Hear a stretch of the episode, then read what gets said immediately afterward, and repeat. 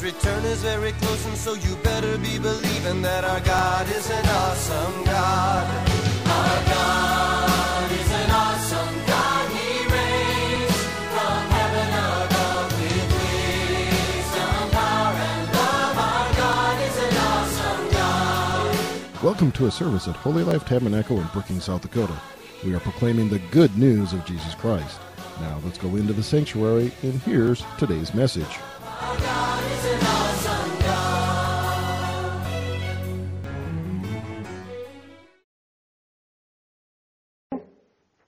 Hallelujah. Thank you, Diana. Essie's going back there. Looks like Beatrice is going back there as well. So appreciate those that help with our children.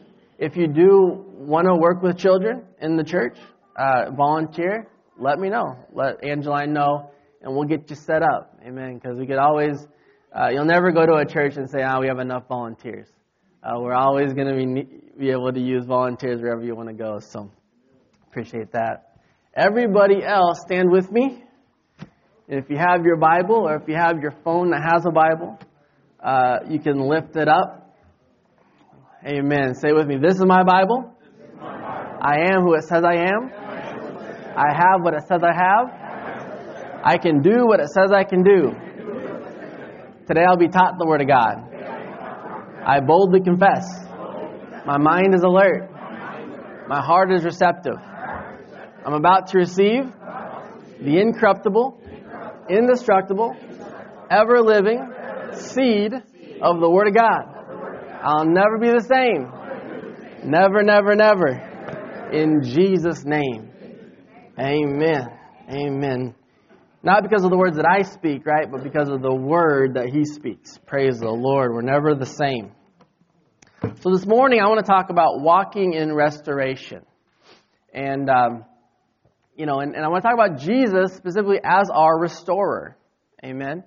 Uh, sometimes we think about, uh, you know, we do something wrong and we, we want to move away from it, and it's kind of like it's just right there in our past still. Maybe it's a sin or a weight or something, and we just kind of we want to forget about it, but we don't think about it that we're actually restored from that sin.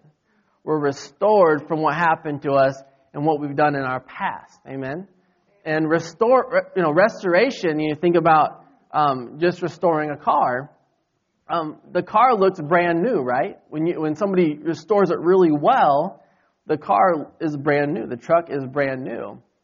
And so when Jesus sees you, he sees you as a brand new person, not the person that you were in your old life.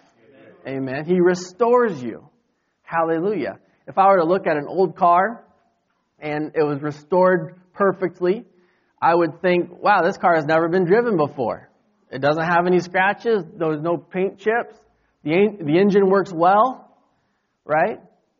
I'm not thinking about maybe it was like a, you know, back in the 40s, the last 70 years, 60 years, right?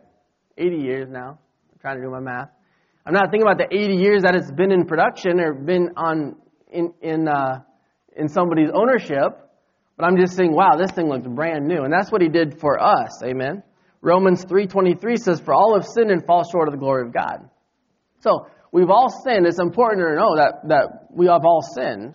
The Bible says if, if anybody says that they haven't sinned, that man is a liar, right? So we've all sinned. Romans 6.23 says, For the wages of sin is death, right?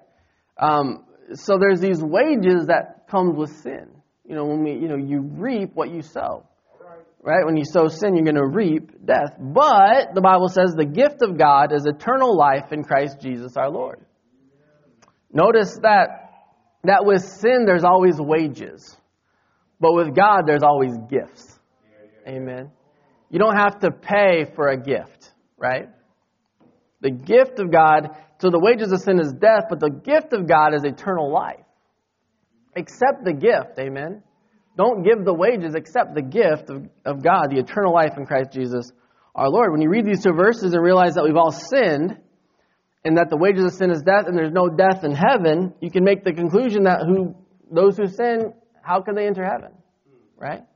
I mean, that's what some people make, right? I've sinned, I'm worthless, there's no way I'm going to make it. There's no way that Lord's going to let me in at the pearly gates. And you see this, you see this attitude a lot. You know, why you know, a lot of times people think that they have to have to work for heaven, that they have to work to gain approval from the Lord. But again, the wages of sin is death. When you work, you get a wage, right? The wages of sin is death. When you think about wages and you think of having to work to get in, that's all wrong.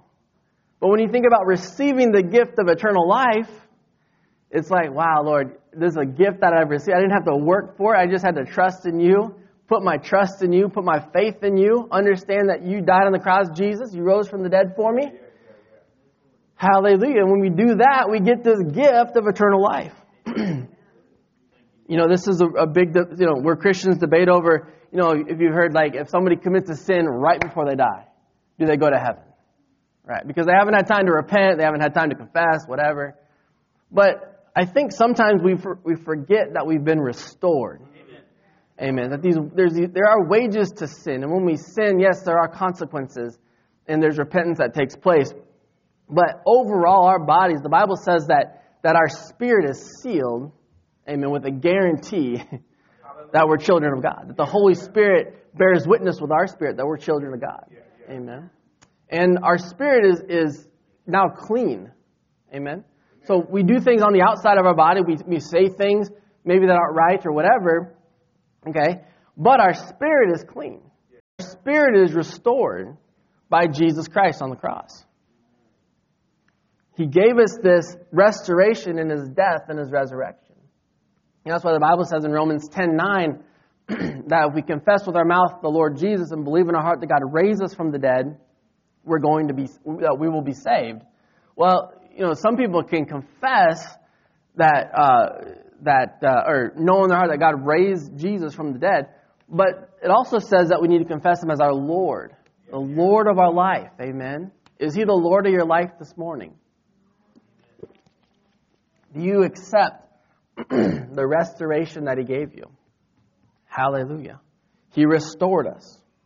It's true that we all fall short of the glory of God, but if we continue on in Romans 3:24, the Bible says that I'll read 23 quick, for all have sinned and fall short of the glory of God.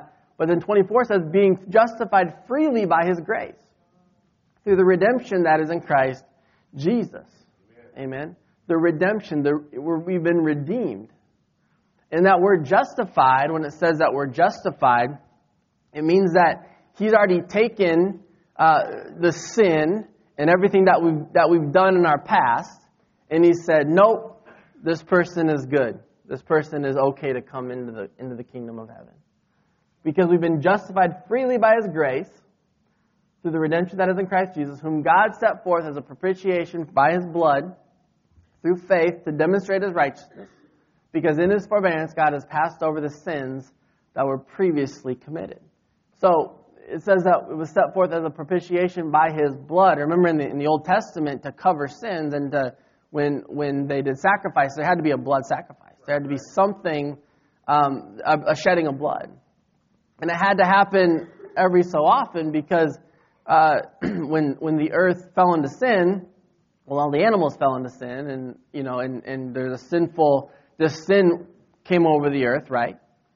Um, but because Jesus was perfect, Jesus was, was fully God, fully man, he was perfect, he didn't sin, we have somebody who, uh, when they died, their blood was shed, it was perfect. And it covered sins for the rest of our life, for, our, for eternity, right? For the, anybody that comes into his kingdom, any, the Bible says, for God so loved the world, he gave his only son um, whoever believes in him won't perish but have eternal life. God so loved the world, amen? He loved the world. He loved everybody. He gave his son for everybody. Not blood uh, doesn't just cover sins of believers, but covers the sins of the unbelievers. Amen. Now, do people accept, always accept that free gift? No. People still like to deal with wages, right? I honestly think that that's why Jesus said it's hard for a rich man to enter the kingdom of heaven, right? Wages. I don't know, maybe that's a little stretch, I don't know, but but when we deal in wages, we're not dealing in grace. Okay? So, through faith, the demonstrate his righteousness, because in his forbearance, God has passed over the, the sins that were previously committed, to demonstrate at the present time his righteousness, that he might be just and the justifier of the one who has faith in Jesus. Again, that's so important that we understand that Jesus died for everybody, that, the, that his blood covers all sins. But it says that, that he might be the justifier of the one, again, who has faith in Jesus. Amen. There's another scripture that talks about how we're all children of God by faith in Jesus Christ. And you see, sometimes people will say, the Bible says we're all children of God. So that means everybody gets, gets to heaven, right? No, by faith in Jesus. Have this, there's this faith that we put in Him that that's when our, the Holy Spirit identifies with our spirit that says, oh yeah, this guy, this person's a, children, a child of God. Amen.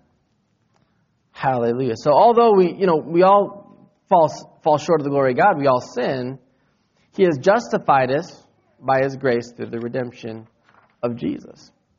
We've been redeemed by the blood of the Lamb through our faith, right?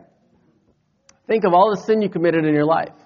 Well, maybe don't think about it, but you can imagine all the sin we've committed in our life, right? And now imagine this sin washed away for a clean slate in your life. Think about, you know, when you when you drive in a car, you know, maybe you, you're going mudding. I don't know. I never did that when I was younger, but your you, you, your car is filthy, is dirty, and then you go and take it to a car wash, and it looks like you didn't even play in the mud at all, right? That's what Jesus did for us. Okay, we maybe maybe had to sin, and, and this, we had this dirty past, you know, this this kind of um, you know this past where there's mud and there's gunk and there's everything like that. When Jesus died on the cross for us, His blood completely washed that clean. Completely washed that clean. Gave you a clean slate in life. You know, and every time that we commit an act of unrighteousness, the Bible calls it, or you know, we commit a sin, and we ask for that forgiveness. The Bible, you know, the Bible says that He forgives our sins when we when we repent. I'm going to read the scripture later here, but um, you know, there's this restoration that happens. It's like a reset button. Okay, it's like a reset button um, in that area of your life. That way, tomorrow or even the rest of that day, you can say, "I'm going to do better." Not by myself, but because Jesus is on the inside of me. I have the perfect one on the inside of me. Amen. So I can do this. Hallelujah. He's redeemed you. The word redeemed means to be delivered by being purchased from the bondage of sin and its consequences.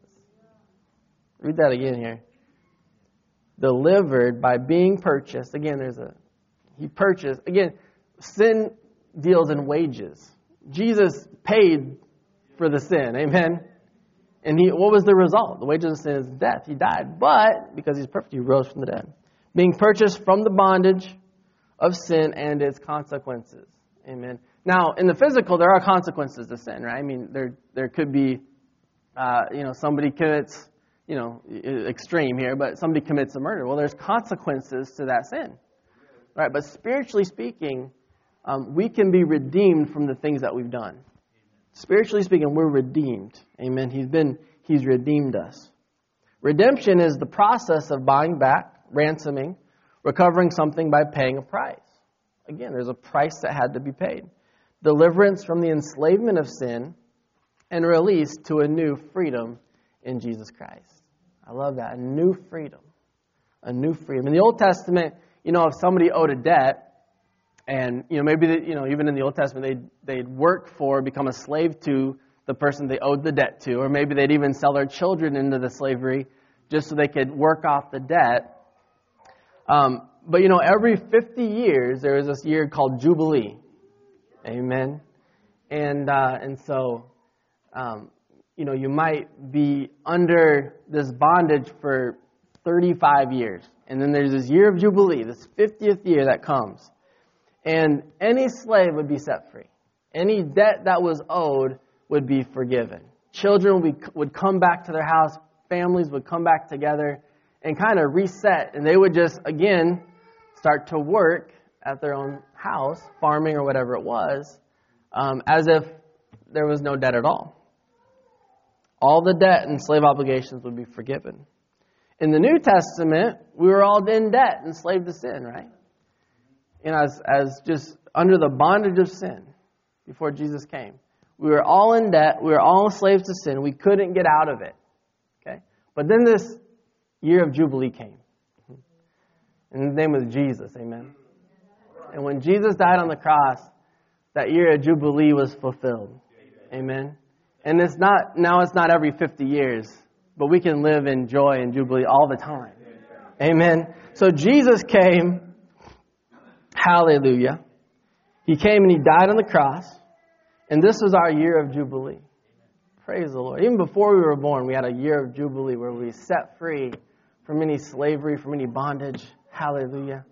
Any spiritual uh, uh, bondage from the enemy. Praise the Lord. Hallelujah. We were restored back. Praise, praise Jesus. We were restored back before we were stolen by Satan. So Satan, remember when Satan tempted Eve in the garden, I mean, he stole away from us what God had promised us, what God had given us freely. He stole our identity, right? Hallelujah. So now, when Jesus died on the cross, we have this opportunity to have our lives restored back. Now, remember, it comes by faith in Jesus. We have our, when we put our faith in Jesus, only that restoration can come. If we're living in sin, we're still paying those wages that we don't have to pay. If we don't accept Jesus as our Lord and Savior, we're still paying the wages that Jesus already paid for us, right?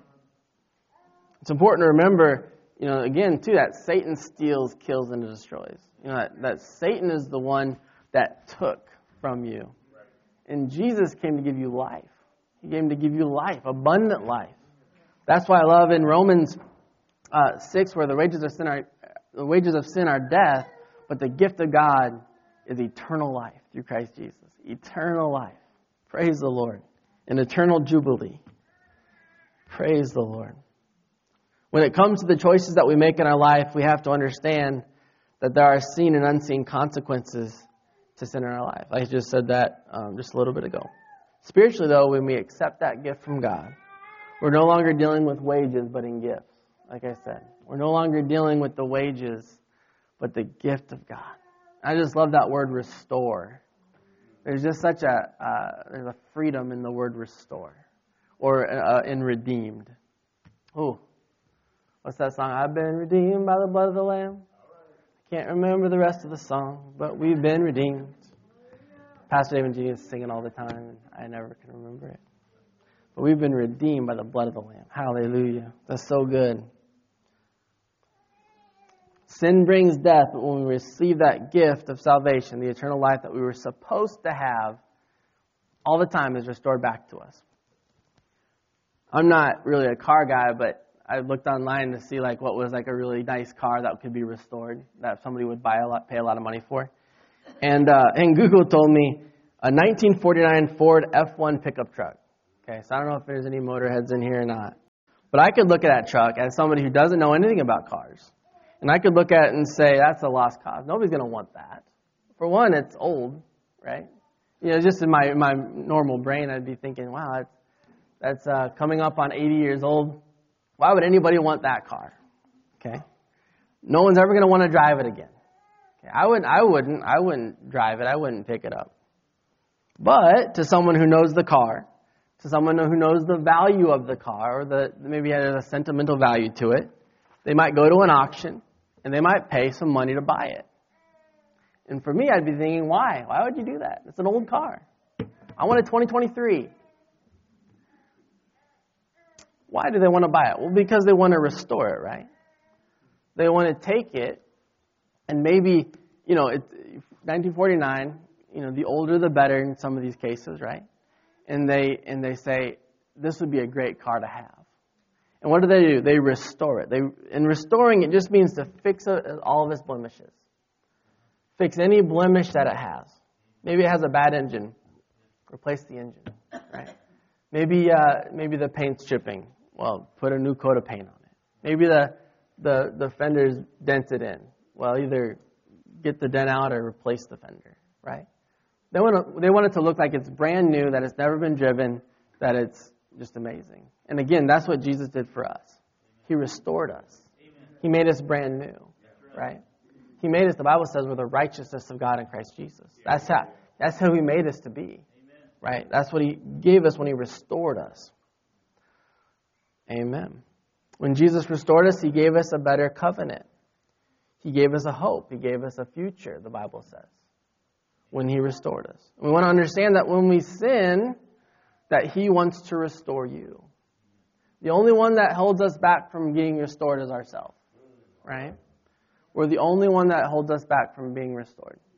Like I've, i talked about just a couple, win, a couple weeks ago, how to win in your daily life. Yeah, He's given you the victory. Hallelujah. He's given you the victory over death, over hell, and the grave. But does that mean that we walk in victory every single day? Sometimes not, right? It's a choice that we make. We make a choice to walk in victory, to walk in that victory. We also make a choice to walk in the restoration that Jesus provided, to walk um, as being above only and not beneath, to walk as the head and not the tail. Amen? To walk knowing that, wow, I'm a child of God. Having confidence in Him, amen, not just in ourselves, but in Him. And when we do that, then people might bring something up, the devil might bring something up about your past. And it's like, no, I'm I don't look back at that. I look forward at Jesus. Because I know who He's called me to be. I know that He's restored me. Praise the Lord. 1 John 1 9 says, If we confess our sins, He's faithful and just to forgive us our sins and cleanse us from all unrighteousness. I'm getting that word cleanse. I love that word cleanse. There's a confession that happens, and it says He's faithful and He's just. Remember, we serve a just God. Amen. So he's not, uh, he's not just forgiving our sins and giving us grace for nothing. No, there was a price that was paid. Again, right? A price that was paid. Jesus paid the ultimate price for us. That's why he can be just and still forgive us our sins. That's why he can be just and still give us grace. Right? Because in the Old Testament, under the old law, uh, there were there were coverings, okay, but if you sinned again, there had to be another covering for it. Well, because Jesus was perfect, grace just continues to remain for us. Because Jesus died on the cross, he was perfect. His blood continues to cover our sins. Covers the ones of, of the past, the ones that we're going to make in the future for our kids, our grandkids. Praise the Lord. That's how good he is. We don't have to hold on to the guilt of sin if we're in Christ Jesus. And I think sometimes we get into uh, you know, it's easy to say, well, I've done this. Um, I haven't been very good at this. And so, uh, you know, kind of like, Lord, what do you want me to do for you um, to make up for these sins that I've committed? Or sometimes you might think, well, I don't think I'm qualified to be in this ministry uh, because of my past. Well, the Lord, He restores you. Amen. He washed away the sin of the past. And you know that word repent, when we repent of our sins, you know, even you know, confessing our sins, really what that's saying too is repenting of our sins. Okay. So we can say, Lord, I did this, um, but if we don't have repentance in our heart, then we're not really doing ourselves any favors. But if we repent, repent of our sins, it means that you're going this way, and it means that you're completely turning around and going the other way. Okay? We all have different struggles, we all have different things that we face, but when we repent, we're saying, No, Lord, I want to go your way. And he gives us he gives us second chances, he gives us third chances. I mean, there's things that, you know, I'm sure all of us have, have said, Lord, I'm, I'm, I want to follow you in this area now. And then two days later, we mess up. And it's like, oh, Lord, actually, sorry, Lord, I want to follow you in this area. Help me. And then a couple days later, we mess up in that area. He's patient with us, isn't he? He's patient. He's patient. The Holy Spirit convicts. So I said we don't have to hold on to the guilt of sin. The Holy Spirit convicts us and guides us. And the Bible does talk about conviction, but He guides us to go the right way. But Satan's going to make you feel guilty about what you've done. You know, the Bible says that when it comes to His children, He remembers our sin no more. Let's go to Hebrews 8 1. We're going to read 1 through 12.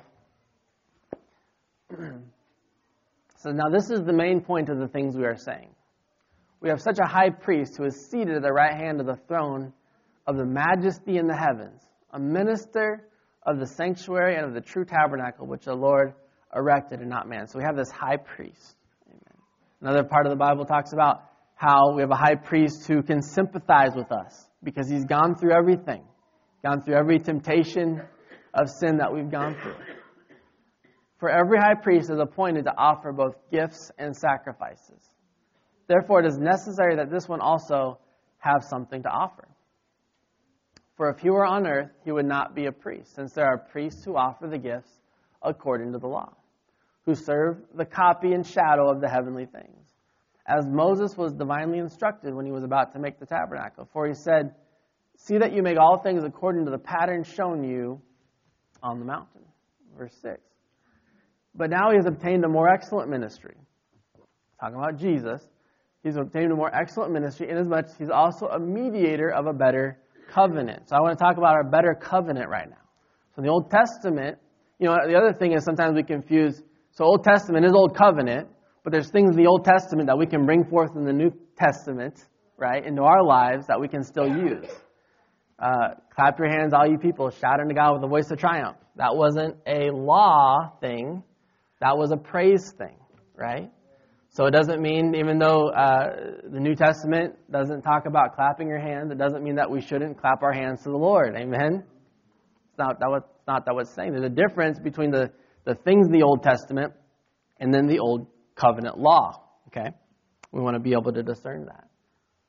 So, uh, better covenant, which was established on better promises. So we can take all of the promises, okay, and the blessings from the old covenant and bring it over into the new covenant and realize that they're even better than they were in the old covenant.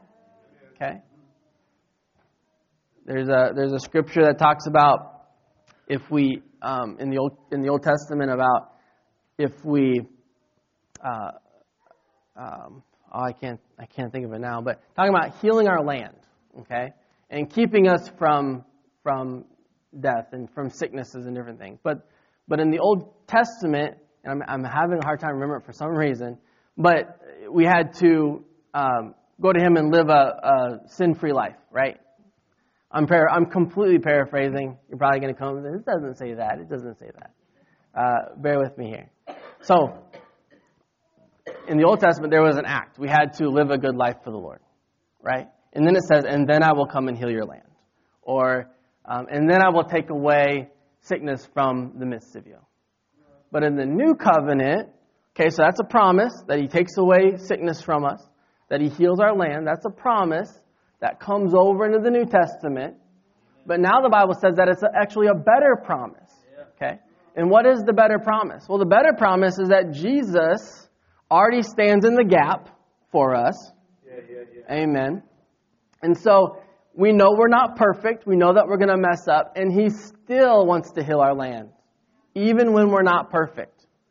He still wants to take away sickness from us, even if we maybe in a time in our life aren't living for the Lord. That's the better pro- promise. That's the better covenant. Amen.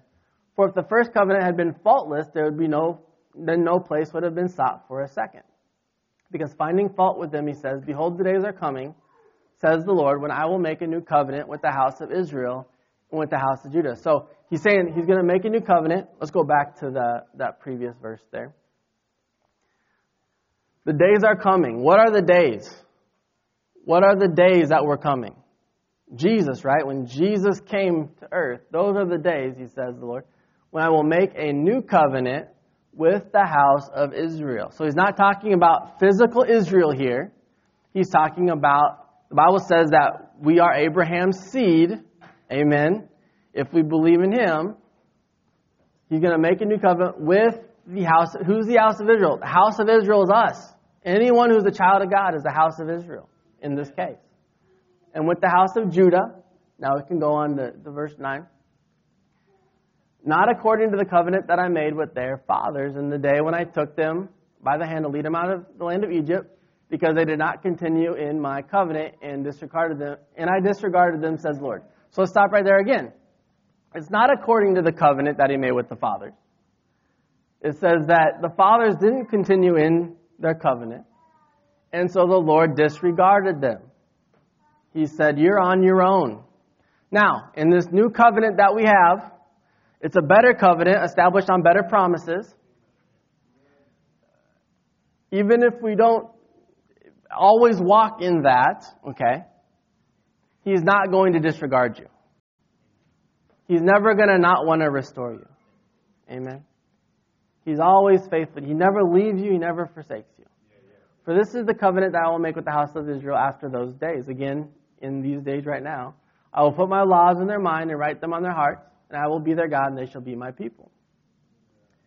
And then it says in verse 11, None of them shall teach his neighbor and none his brother, saying, Know the Lord, for all shall know me, from the least of them to the greatest of them, for I will be merciful to their unrighteousness, and their sins and their lawless deeds I will remember no more. So this was a, this was a, a quote from um, one of the prophets in the Old Testament. But he's talking about us, right? I will be merciful to their unrighteousness. Now, we've all, fall, we've all fallen short, right? Praise the Lord, He's made us the righteousness of God in Christ. And their sins and their lawless deeds, He says, I will remember no more. So even if you held on to something in the past, say you confessed it and you let the Lord cleanse you, and you held on to this sin, and you said, and you said again, say, say you've confessed it and you, you apologize to the Lord, and then a year later you apologize again, the Lord says, What are you talking about? I don't remember. Why? Because He's already washed you. He doesn't see it, right? Just like when when I clean when I go to the, the car wash in my car and there's mud on it and different things. Well, when it's done, I don't see the mud anymore, right? He doesn't see the mud on your life. He sees you clean. He sees you washed. He sees you restored. Praise the Lord. When he says in verse, again, verse 10's covenant, I will make with the house of Israel, he's talking about uh, us. He's talking about the new covenant. We don't have to be stuck in the same, the same sin all the time. We don't have to be stuck in the same rut that, we're con- that we continually, continue to do because we have Jesus on the inside of us. Because he's given you a better covenant with better promises. He's redeemed us from that sin. That's what grace is, right? Grace is redemption. Grace is, is you know, we, we maybe we deserve uh, these wages because of this sin, but grace says, "No, I've given you a free gift. Receive the gift and don't worry about the wages." Now, does it give us free rein to sin? No. Some of you were thinking, I'm sure, like, oh, where's he going with this? Is he saying uh, that you can just do whatever you want? No, I'm not saying that, right? Paul says in Romans 6, verse 1, he says, What shall we say then? Shall we continue, continue in sin that grace may abound? Certainly not. How shall we who died to sin live any longer in it? And that's something to remember is that we've died to sin, right? Sin no longer has any hold on us. The Bible says we're no longer a bondage to sin or a slave to sin, but we're a slave to righteousness. Amen. What does that mean? Well, as children of God, we want to uh, we want to follow after the righteousness. We want to follow after righteous acts and things that um, the Bible tells us to do. The the Old Testament was a was really a covenant of do nots, right? Do not do this. You shouldn't do this. The new covenant is really a, a covenant of do this. Love your neighbor. Love your enemies. Be kind to those who persecute you. Love your God with all your heart, soul, mind, and strength. Right? I love that, you know, just with, again, a, a better covenant established on better promises. Uh, Paul says that, you know, is the law bad? No, I would not have known sin if it wasn't for the law, right? But you still, the focus is sin. You know, and, and, and the old covenant, you know, God did what, that was the best covenant at the time that He could provide with them, right? But it was still sin centered, it was sin focused. So now when we come into this better covenant, and we're living in this better covenant, right? Well, what's the focus? It's not on the sin, right? It's not on the sin, but it's on the gift. Okay? It's not on the wages, but it's on the gift. It's on Jesus. Amen. That's what we, we always, you know, Pastor Dave and I always, always, always, if you don't get anything else from what we say, we want to say the focus should be on Jesus. And we say, I think we say that all the time. We probably say it every time we come up here. Okay. But the focus wants to, we need the focus to be on Jesus. Yeah. Focus needs to be on Jesus. Hallelujah. Verse 3 says, Or do, not, do you not know that as many of us as were baptized into Christ Jesus were baptized into his death? Therefore we were buried with him through baptism into death, just as Christ was raised from the, from the dead by the glory of the Father, even so we should also walk in newness of life. He gave us His grace so we can walk in newness of life. Amen. Again, new. Not old, but new. Remember when Adam and Eve sinned, they, they left the garden, and so God put a cherubim or cherubim at the entrance by the tree of life and guarded it with a flaming sword that went every other way. Why did he do that? Well, he did it so they wouldn't eat of the tree of life. You know, sometimes people think, well, it was their punishment. No, he, he was, it was his grace. he wasn't punishing them; he was giving them grace. What would have happened if they would have eaten the tree of life in their sin? Well, there would have been no redemption, right?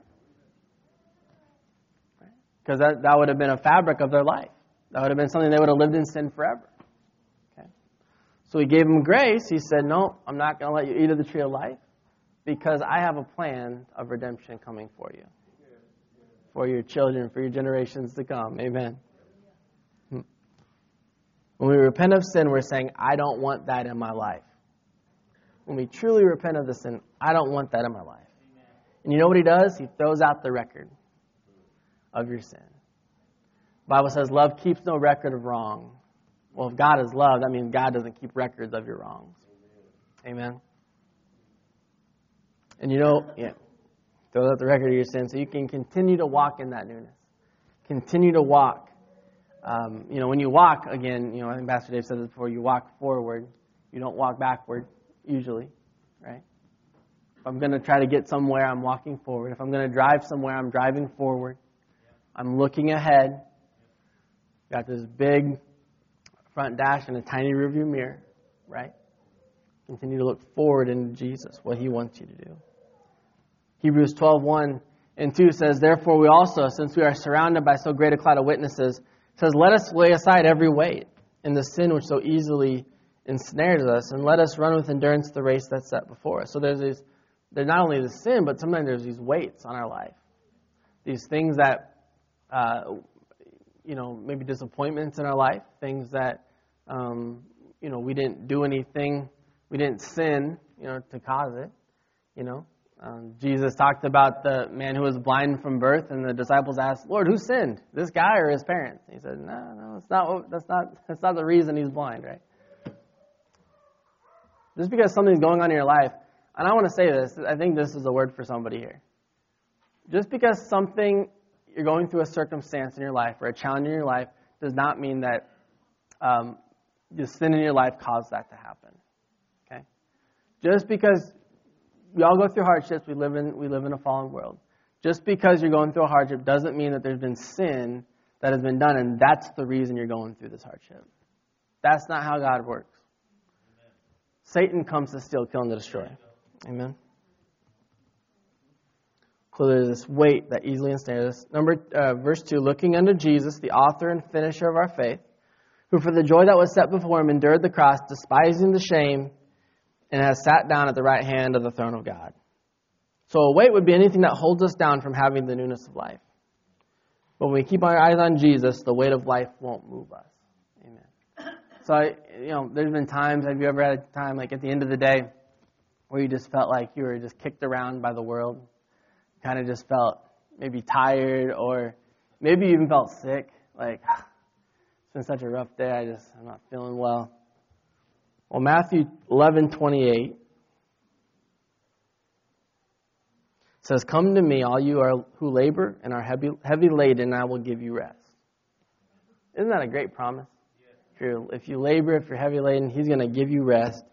Take my yoke upon you and learn from me, for I am gentle and lowly in heart Again, he's gentle. And you will find rest for your souls, for my yoke is easy and my burden is light. You know, that word rest is the first four letters of the word restore, right? When he restores us, we can have rest.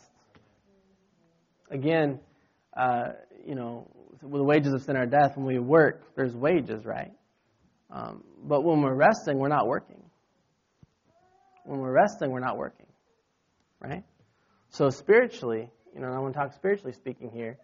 When we uh, try to earn God's approval, and when we try to earn things by doing good deeds, uh, that's work. but when we do things because we love Jesus, when we when we uh, you know pay for somebody's meal in front of us at the drive-through, which is I think that's really cool. You know when people do that. Um, when we uh, you know help somebody who needs help getting groceries or whatever the case is, but we do it because we love Jesus. Well, it doesn't become work anymore, right? It's just we're just so full of the Holy Spirit that we just want to do this. Okay? It's not because we're trying to get into heaven, it's because we want people to know, hey, Jesus loves you too. Amen. This is what Jesus would do, right? When we're restored, we're freed, right? You know, we're, when we're restored, we're freed, right? From freed from sin, freed from weights, and when we walk in restoration and walk in the Spirit, we're going to have rest. He doesn't want us to carry around our old baggage and our old ways of living. We all have baggage. We all have things in the past, but He doesn't want us to carry them. Okay? He wants us to keep keep in front of us this newness of life. He wants us to rely on Him. Paul says in Philippians 3:13, "Brethren, I do not count myself to have apprehended, but one thing I do, forgetting those things which are behind and reaching forward to those things which are ahead, I press towards the goal for the prize of the upward call of God in Christ Jesus. Presses towards the goal. So don't look backwards.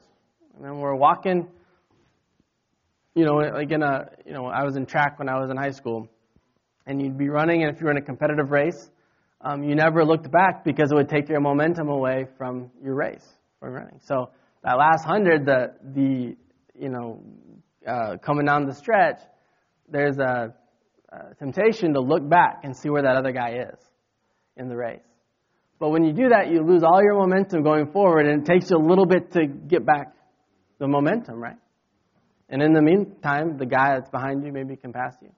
So that's why we don't want to look backwards. Why? Because we're going to lose momentum. We're going to lose momentum for Jesus. Amen. We're going to we're, we're maybe going on a on the right path in an area of our life, and wow, this is great. Hallelujah and then we start. I wonder what's going on back there. I wonder what's. I wonder uh, what the party scene looks like nowadays. I wonder uh, what kind of games they have at the casino now that I can play. Start looking back. Momentum. We lose our momentum. Continue to look towards Jesus. Nothing can fulfill you except for Jesus.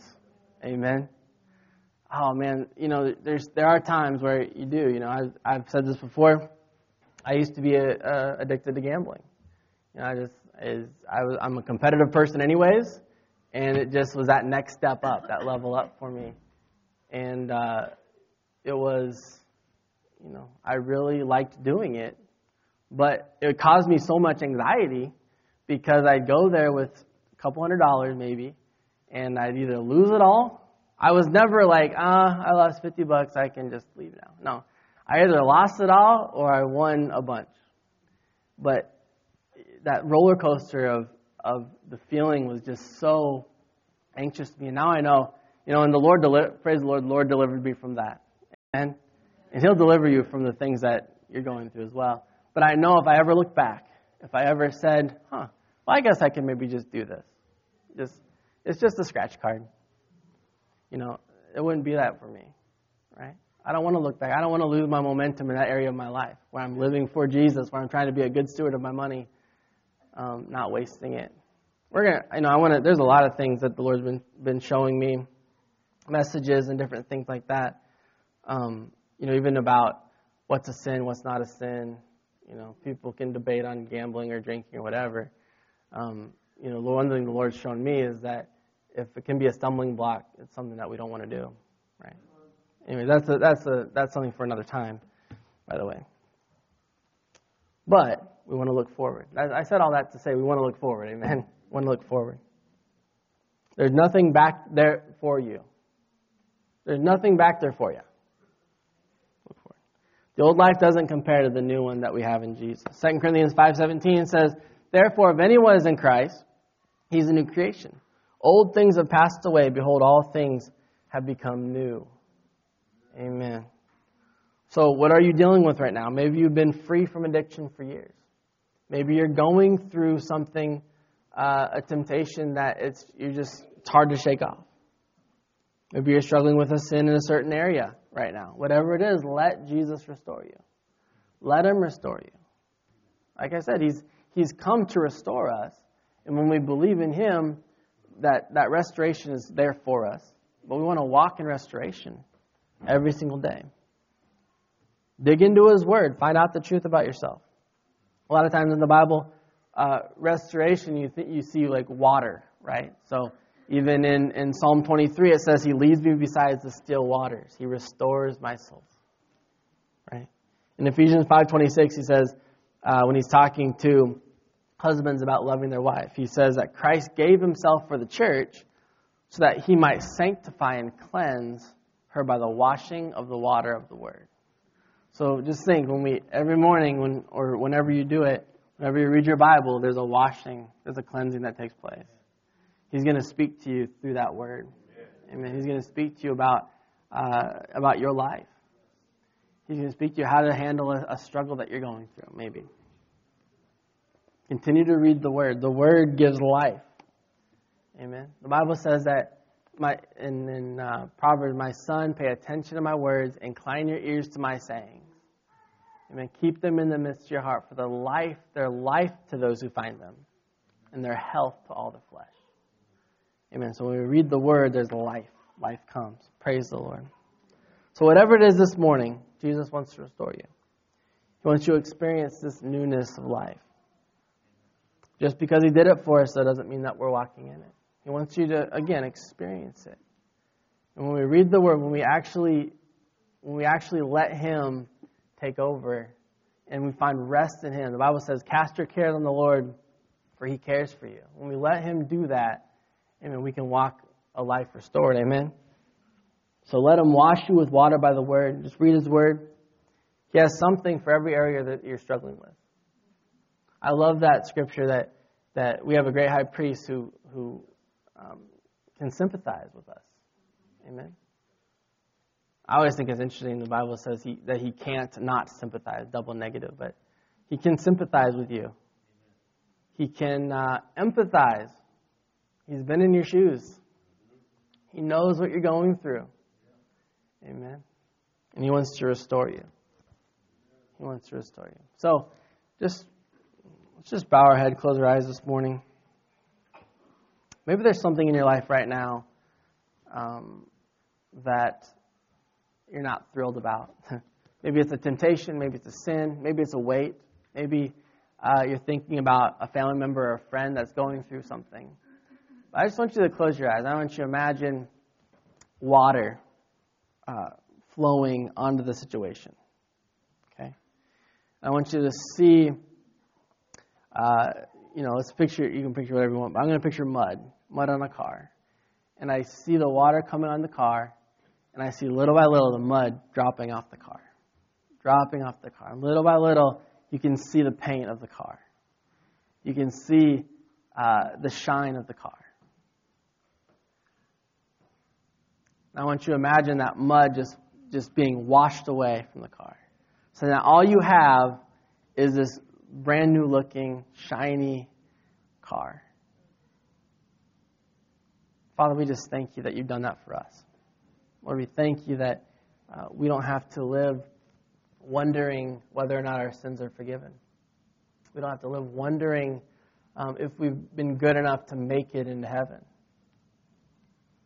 Father, we thank you that Jesus came and He died on the cross for us, to restore us, to give us newness of life, that we are a new creation, even.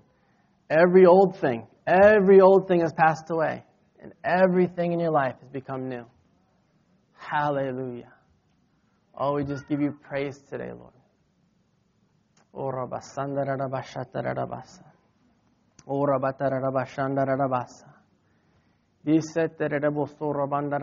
The Lord wants to heal relationships today too. He's a restorer of relationships. Amen.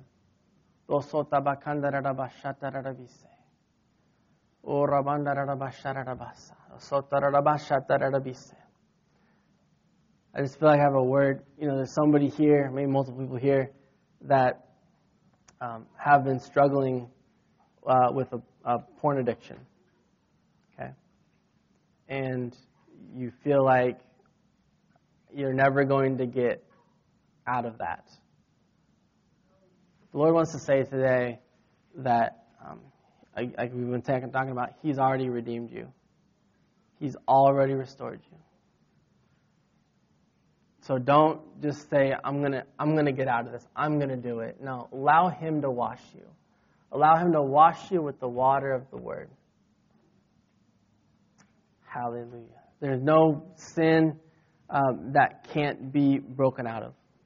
There's no temptation that we can't be free from. Hallelujah. Hallelujah.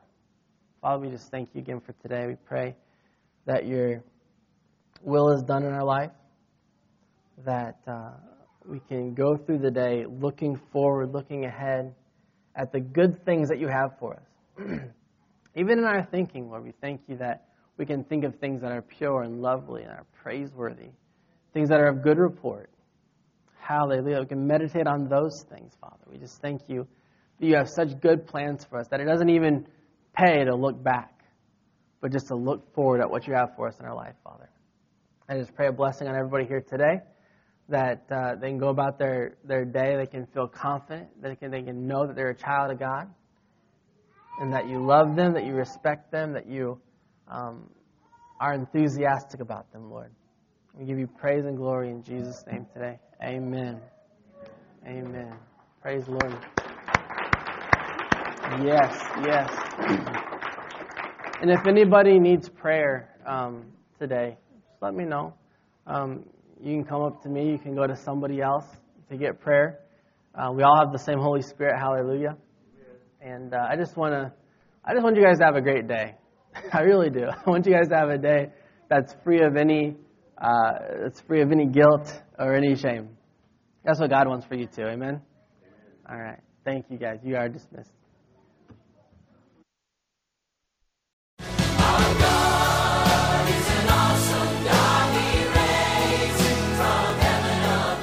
Thank you for listening to this inspirational message.